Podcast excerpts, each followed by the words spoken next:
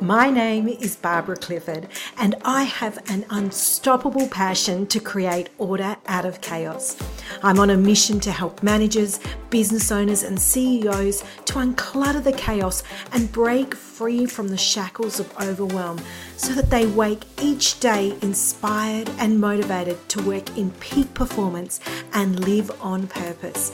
During these solo podcasts, I lift the lid on my journey to minimize stress and maximize time. I will share with you the mistakes, the celebrations, the joys that come from helping busy people just like you to increase your productivity and your impact in the world around you, to go from chaos to calm, from stress to strength. One of the most common questions I get asked is how do I deal with this asshole at work? Look, I know it's really rich language, but come on, let's be honest. This is what we really think, and this is what we say to our friends. Like, how do I deal with this asshole? quite often we have to deal with people that are really toxic, that are just sapping the life out of us. They're like energy vampires, and it's really disruptive and exhausting having to work with them. So, here are some strategies that are going to help you be able to deal with that asshole at work. So, if you're dealing with an asshole at work, the energy that it's taking from you is a primal response. Now, there's a part of our brain called the amygdala. It's a, it's one of the early parts of our brain in terms of evolution. It was one of those first parts of our brain that formed. And it's like the alarm center.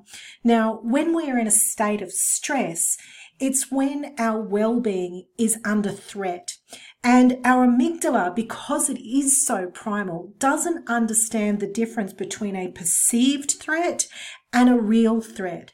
That means it doesn't understand the difference between a crocodile about to attack you and an asshole at work who's attacking you professionally and emotionally.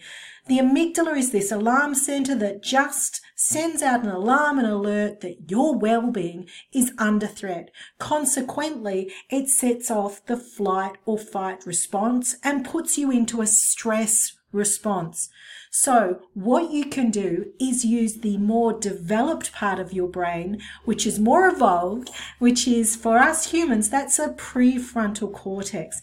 Now, that part of our brain is the very rational, facts and th- figures, the very thought driven part of our brain. We can use that part of our brain to override what's going on for the amygdala.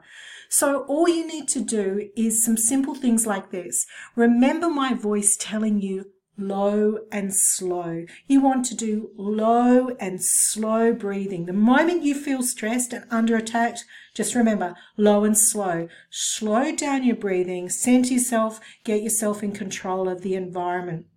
That slow, low breathing also stimulates the vagus nerve.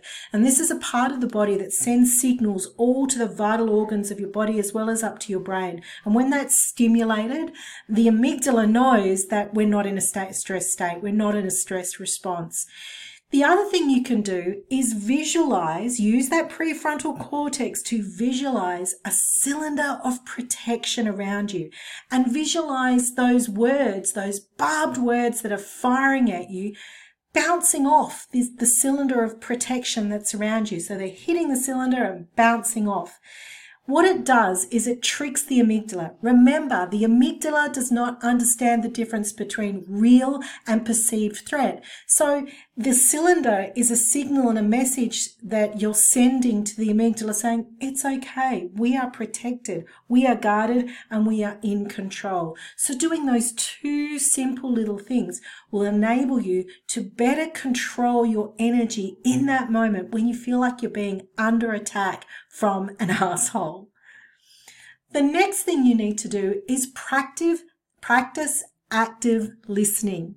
Now, active listening is not just listening. It's not just hearing. Active listening is listening with your ears and listening with your eyes. Watch what's going on for that person. Look for all the signs and signals. What's happening in their environment? Are they actually not managing well with their time? Are they ill equipped? Are they taking it out on you because they're out of control? Are they stressed and overwhelmed and, and handing it back onto you with all of their tensions and stressors? Or perhaps they're being passive aggressive. So they're not equipped with the skills and the ability to clearly communicate any issues with they have with you. Instead, they're using sarcasm, they're using underhanded comments, they're using side glances or eye rolls or eyebrow raises.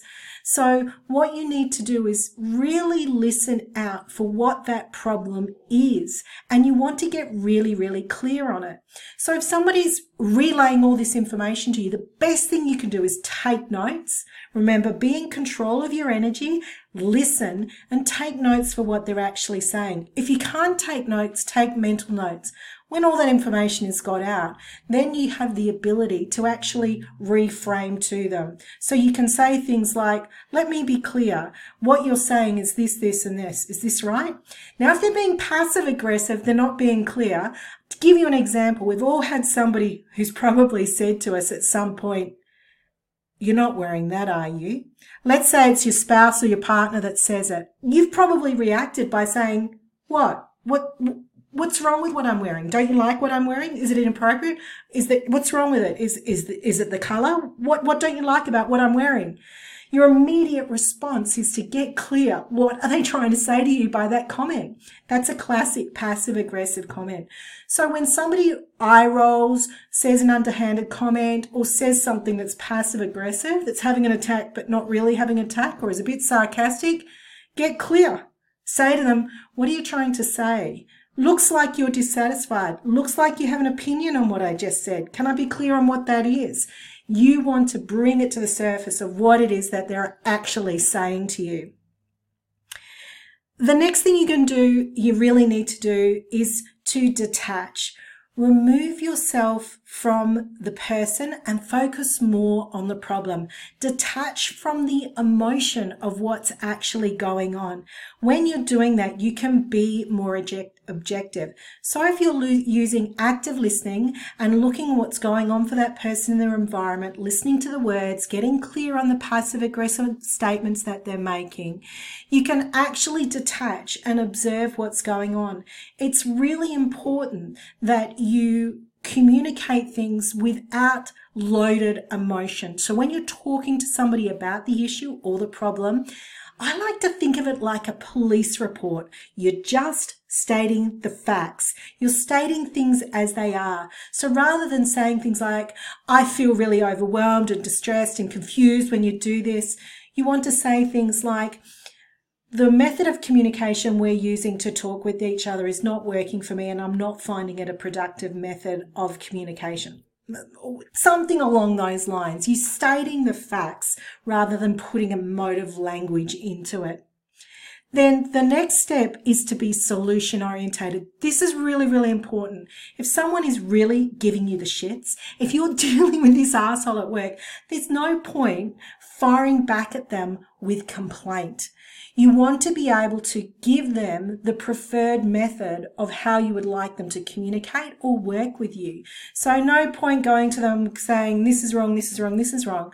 You need to be able to say, when this happens, this doesn't work for me. What I would prefer to happen is if you did this, this, and this.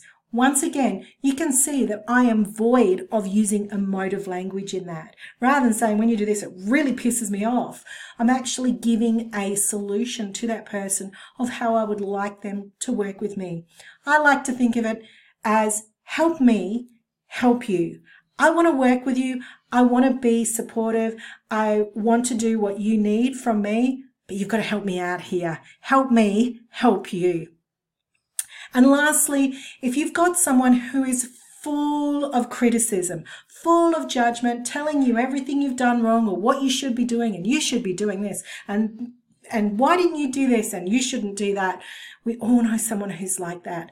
And our immediate response is normally one of two ways. We either go into a defense mode And so we justify we, why we said that, why we took that course of action, and we try and justify and defend our actions or our statements to the person that has criticized us. Or the other option is, is retreat. We go into retreat and we start to apologize and be apologetic for the words, the actions, and oh, you're right, I'm wrong. Oh, I'm so wrong. I'm so bad. I shouldn't have done that. Yes, you're right. I'll do that next time. So we either go into attack or retreat. There is one other option. This one is a really powerful one. It's neutralizing the situation. All you need to do is to state in a very simple way without being sarcastic and without being loaded. Simply say, thank you. Thanks for sharing. And that's it. Because what you're doing is acknowledging what they've said to you, but you're not willing to take the conversation further. You're not defending your actions. You're not justifying. You're not responding to what they've said. You're acknowledging that you've heard them. You're thanking them for their contribution, but you're neither taking it on board, defending it, or being apologetic for whatever's happened. It simply stops the conversation from going any further. Now, really what you need to be able to do to manage with an asshole at work is to develop some skills in assertiveness. I'm not talking about you being overly confident or being aggressive and certainly not being passive. That's not what assertiveness is about. Assertiveness is being able to communicate your wants and needs in a way that is emotionally intelligent and professional. It's not loaded. It's not uh, inadverse. It's, it's clearly communicating what your wants and needs in a way that's professional and emotionally intelligent. Thank you for listening to the Stress to Strength podcast. If you want to know more, head over to Facebook and search for our group Resilient Leaders Managing Time, Stress and Wellbeing, or go to facebook.com forward slash groups forward slash live the calm. Join people from all over the world taking control of their busy lives to feel less overwhelmed and more in control. If you want to connect with us personally, visit hinwoodinstitute.com and access a whole bunch of free resources. I can't wait to connect with you. Remember, be kind to yourself and take time for yourself.